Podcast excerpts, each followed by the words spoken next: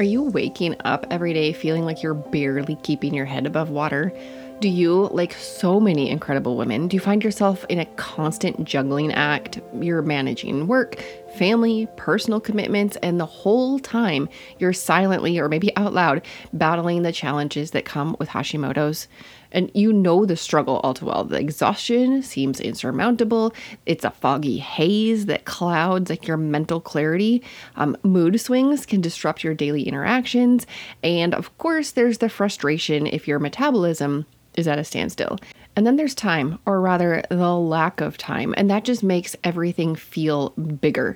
In the midst of all of this chaos, you yearn for simple and sustainable strategies that seamlessly fit into your daily routine. You're not looking for complexity. You don't want a huge regimen. You want a straightforward solution that empowers you to take charge of your health without adding another layer of stress. And that is what I give you on the Health with Hashimoto's podcast. Welcome to the podcast. I am Esther. I am an RN and I get it. I am in the trenches. I've got 2 kids who are homeschooled, 2 kids who go to school in town. Actually, I have to drive them into school. So there's like that transportation. We've got sports, we've got church. My husband and I share quite a bit of stuff, which I am so grateful for, but it's still juggling all of the things and the chickens. And one of the roosters has been crowing like right outside my window. So you might hear one of them. I think we have like 9 roosters right now. You might hear him throughout the episode, but I think he moved away right now. Anyway, welcome to the podcast. So Hashimoto's, it is a puzzle, and the Holistic Hashimoto's course is the missing piece that you have been looking for. The course, it is not a typical, like, here's a bunch of facts deal. No, this is your personal roadmap to kick fatigue, brain fog, mood swings, and all of that Hashimoto's junk to the curb. The Holistic Hashimoto's course doesn't make you rearrange your whole life. Nope. It fits into your hustle seamlessly. It's not a bunch of theories. It's practical, doable strategies so that you can regain your energy and your mental clarity. No fluff, just the real deal. Enrolling, of course, it's not signing up for extra stress. I never want to give you extra stress. Enrolling is a game changer for your wellness. And it's not about ticking off another to-do thing on your checklist. This is an investment in you. This course is your shortcut to clarity, to support, and to finally saying goodbye to the daily grind of Hashimoto's challenges. So right now in December 2023, I am offering a massive sale so that you can get the Holistic Hashimoto's course for less than $100. Finish your year well and start off the new year strong by enrolling today. And now let's finish our podcast time together with a simple and yet profound solution that holds a key to your stress. I'm going to give you this subtle yet powerful technique. It taps into the intricate connection between your body and mind. It's something small, it's significant, it's usually overlooked, and it is the position of your tongue. Yep, you heard that right. Your tongue is often an overlooked player in the symphony of health. It has the potential to change your health. I was first alerted to this when one of my friends, maybe a year ago, 2 years ago, as an adult, she had her tongue tie clipped. And when I hear about tongue ties, usually it's with babies and they get it clipped because usually it's a feeding problem. My friend was an adult. Obviously, she did not have any feeding problems, but when she got her tongue tie clipped, it changed so much, including her migraines, her pain, her emotions. Another of my friends, he got his clipped and his posture changed. He always walked like hunched over, and getting his tongue tie clipped changed his posture. Of course, that's not why he went in for it. There's other reasons that he had his done, but that was one of the things. Your tongue is related to so many things in your body, and we don't think about it. We're not taught that in conventional Western medical school. I was never taught that as a nurse. I had to learn it through Instagram. That's crazy, right? I learned it from friends, and then I did go to the research to see if it was legit. So the position of your tongue in your mouth, it can activate your sympathetic stress response, that's your fight and flight, or it can activate your parasympathetic system, that's the rest and digest. When you're in rest and digest, it allows your body to prioritize healing. You cannot heal when you are in the stress response, when you are in that sympathetic state. You have to be in the parasympathetic stress or parasympathetic nervous system state. And that is why we prioritize reducing stress. It is one of the reasons that I talk about stress so often, because it's one of the biggest triggers and root causes for Hashimoto's. So we want to shift into the parasympathetic mode as much as we can. And this thing, it starts out with a simple and conscious adjustment, and that is placing your tongue in a specific position. Does this sound crazy? Yes. Yes, it does. At least I thought so. Does it sound more magical woo than scientific and physiology based? Again, yes. But this is actually grounded in science and your physiology. So I discovered this by accident, and then I was curious, so I went looking for the reasons of why it worked. Here's what happened. One of my boys, he's a very loud breather, very loud. Over the past couple years, I've been learning more about the importance of breathing through your nose instead of your mouth. And so I've been telling him or asking him to breathe better, like breathe through your nose, close your mouth, close your mouth, close your mouth, breathe through your nose, like all the time. But it's not helping. And then I started to realize that his mouth breathing and his loud breathing, it might be rooted in the strength and in the position of his tongue. So the other day, I called my son over to my computer and I played a couple of tongue position and strengthening videos for him. And he's a teenager. I'm not going to make him do something that I'm not going to do with him. So I joined him in the exercises. It was so enlightening. I thought it was going to be all about him, but instead I discovered that my tongue also needed some help. So I'll explain the exercises in a moment, but first let me tell you about the roof of your mouth and how it relates to stress. So feel the top of your mouth right now. In the front, you have your teeth, right? Just behind your teeth is a rather rigid portion that's called the hard palate. And then you have a drop off or a drop up, whatever you want to call it. And then that's where your roof of your mouth goes up and it's softer. That's your soft palate. Well, your tongue is designed to rest within the soft palate. In fact, if you think about it and if you feel it, the soft palate is actually shaped in the way that your tongue will fit there. For most people, if you have the MTHFR genetic mutation, your mouth can be a little narrower. That's one of the effects of that mutation. And there's other reasons for having too narrow of a mouth. But for most people, your tongue will fit into the soft palate. It might not be comfortable right away because you're not used to it, but that's where your tongue should rest. So where does your tongue rest? I had never really thought about it before. In the video that we watched, they said that your tongue should be up against the soft palate.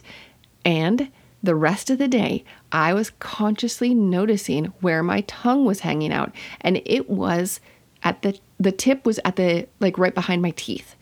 It was on my hard palate. Every time I noticed this, I moved my tongue back to the soft palate position, and it was weird. It felt very weird, but I'm typically like a perfectionist, almost not always rule follower. I want to know why things are the way that they are, and then I'll follow the rule, right? So I wanted to do this right, quote, right. So I persisted in moving my tongue back. And also I had to relax my jaw because moving my tongue, it took a lot of work actually to get it in the exact right spot. And I noticed that every time I did that, I would clench my jaw as I was trying to get it fixed. So I would move my tongue, relax my jaw, and then move on.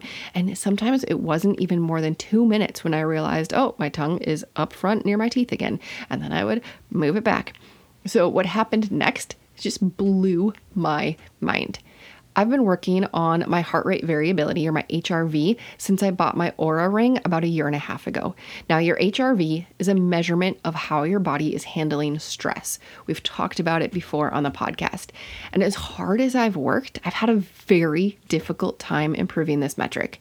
I am typically in the high teens or the mid 20s. Occasionally I hit the 30s and I'm super happy. Those are low numbers for my age. I am in my 40s. I'm a female. You can look up a chart, and there's really not like one specific number that you should be. It's a range, but I am very low for my gender and my age. And what this tells me is that my body is in stress response, or it's not handling stress very well. So the day and 2 and 3 after I started moving my tongue, guess what happened? My HRV dramatically went up. I had 2 days in the 30s, and one day I hit 42. I have never hit 42. I've never hit 40 in the entire time I've had my Oura ring. I've never hit 40, much less 42. So of course I was curious. I mean, I've been checking my HRV every single day for a year and a half. What happened that made it jump to 42? The only thing I could connect it to, the only change, was my tongue positioning. So I started looking at the peer-reviewed research, and this is what I found out. One study found that placing the tongue on the hard palate, that's the part in front, it results in a significant reduction in the HRV. And that is what I had been having for a year and a half. I typically kept my tongue at the front of my mouth, at the hard palate, and my HRV was reduced, at least compared to what I expected when I compared myself to other people of my approximate age and my gender. Another study stated that if the tongue is positioned on the hard palate, your sympathetic system, that's the fight and flight, is activated.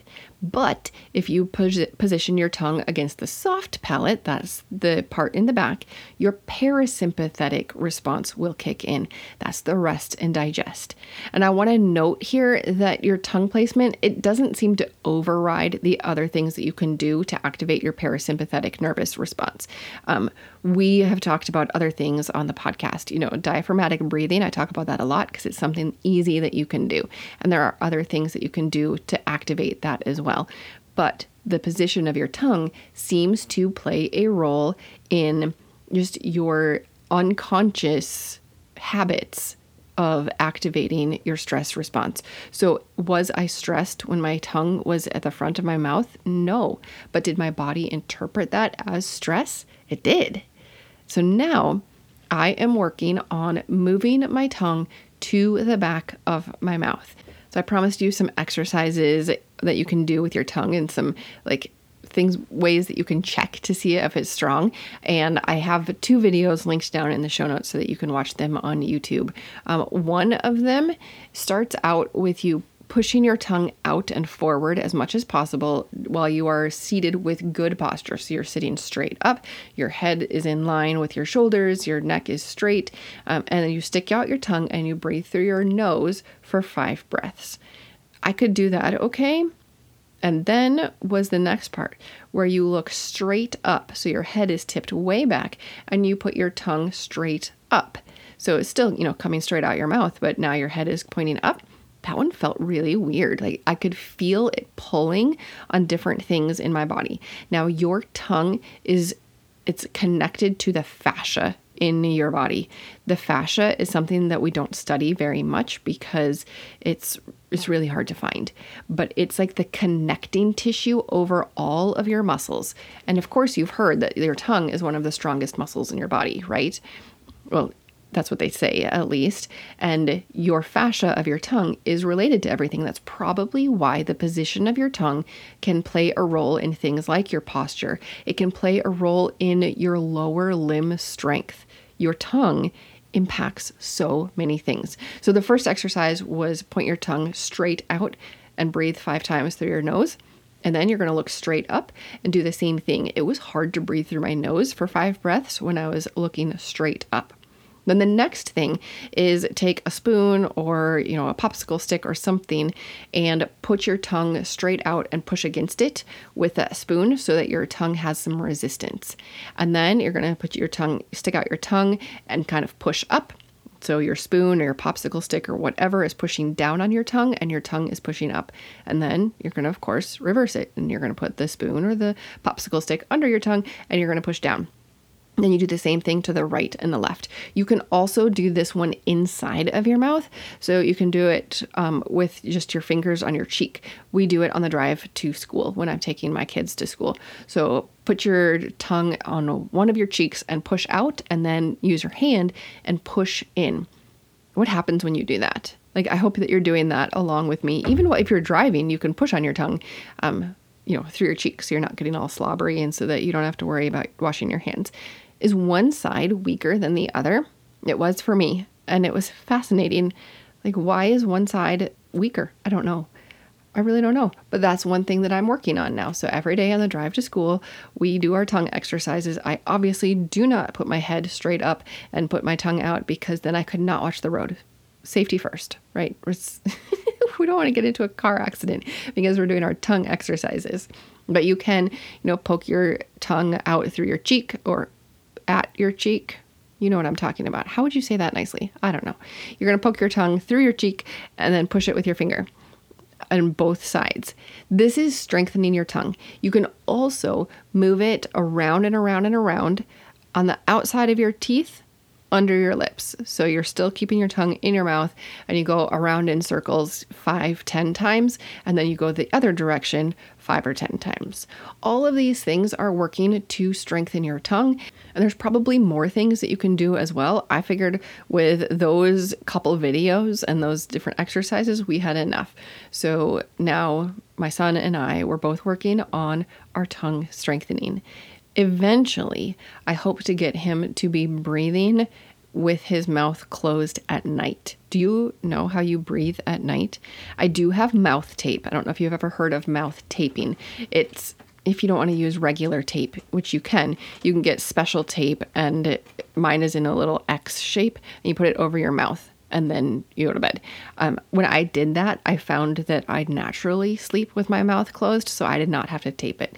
My son does not sleep. I have 4 sons. I'm talking about one specifically. He does not sleep with his mouth closed, but he's a teenager, and he's not going to do the mouth tape. I've offered, I've educated, and it's a no. So hopefully with this tongue strengthening exercises, then he will eventually just transition on his own to breathing through his nose more often, especially at night. There's not a ton of studies on nose breathing versus mouth breathing at night, especially mouth taping, but what we know so far, a lot of it is anecdotal, and it does point to better sleep quality. Obviously, if you have some obstruction, like you can't breathe through your nose, you're not going to sleep better if you tape your mouth shut. So please do it safely. People who can breathe through their nose do report better sleep quality. And of course, when you're sleeping better, your body has more time to heal, because that is when your body does the bulk of the healing. So we always want to get as good sleep as we possibly can. So mouth taping might be a good answer for you for a while. They say, the infamous they say that once you improve the strength of your tongue, you won't need to tape your mouth shut, because things will work a little better and you can naturally breathe through your nose instead of your mouth while you're sleeping. And we want to prioritize everything that we can do for better health, especially the easy things. And figuring out where your tongue is and repositioning it, that's fairly simple. You don't have to, you can do it anywhere. You can do it anytime. You don't have to do a ton of stuff. You just have to notice where your tongue is and shift it back. I know that your days are busy. I know that you're juggling so many things, that you feel overwhelmed, tired, exhausted. Like I said at the beginning, you're trying to hold your head above water, and the gentle repositioning of your tongue, I hope that is just a small key to reclaiming your energy. Sometimes those keys lie in the smallest and most unexpected places, like repositioning your tongue. This podcast is for informational and educational purposes only. Please be sure to discuss any concerns and plans with your trusted healthcare professional.